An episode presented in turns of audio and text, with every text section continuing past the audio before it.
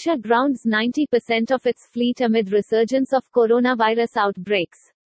AirAsia Malaysia expects demand to start recovering by August 2021, allowing it to resume service to all 17 of the domestic airports it serves by October. AirAsia grounds 90% of its fleet of over 200 aircraft across Asia. AirAsia Berhad is a Malaysian multinational low-cost airline headquartered near Kuala Lumpur, Malaysia, Malaysia, with 105 AirAsia aircraft, is currently under lockdown.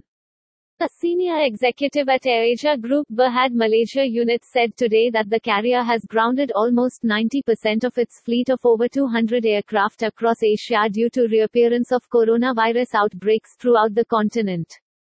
Malaysia AirAsia's largest market with 105 aircraft, is currently under lockdown.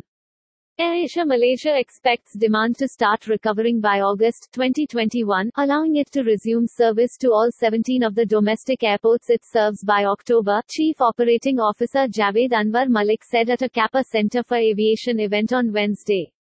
AirAsia Berhad is a Malaysian multinational low-cost airline headquartered near Kuala Lumpur, Malaysia. It is the largest airline in Malaysia by fleet size and destinations.